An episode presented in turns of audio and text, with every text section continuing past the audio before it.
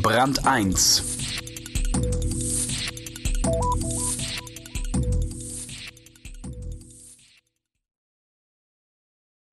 Im folgenden Beitrag geht es um das sogenannte Pleiten-Business, um Plattmacher, Schmalspurverwalter, unfähige, geldgierige, grottenschlechte Insolvenzverwalter.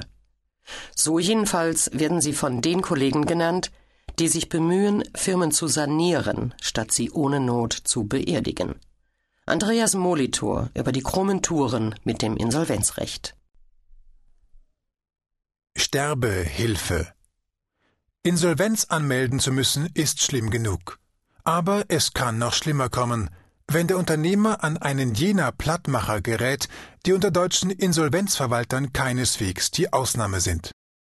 Doch nun regt sich erstmals Widerstand von unerwarteter Seite. Wie bringt man tausend Juristen gegen sich auf? Hans Hameyer gelingt das mit einem einzigen Satz.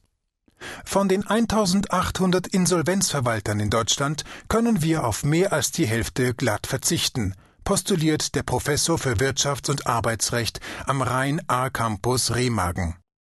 Starke Worte, gerichtet an die graue Masse der Mediokren und Schlechten unter denen, die von den Gerichten als Experten in Sachen Unternehmensrettung bestellt werden.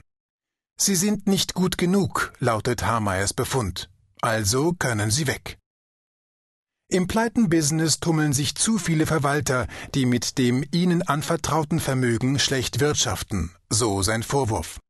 Sie holen zu wenig raus für die Gläubiger, beerdigen zu viele Unternehmen, die noch zu retten wären. Und, noch schlimmer, viele von ihnen wirtschaften primär in die eigene Tasche. Hameyer schätzt, dass durch liederliche Insolvenzverwaltung in Deutschland jährlich rund 100.000 Arbeitsplätze vernichtet werden und den Gläubigern rund 10 Milliarden Euro entgehen.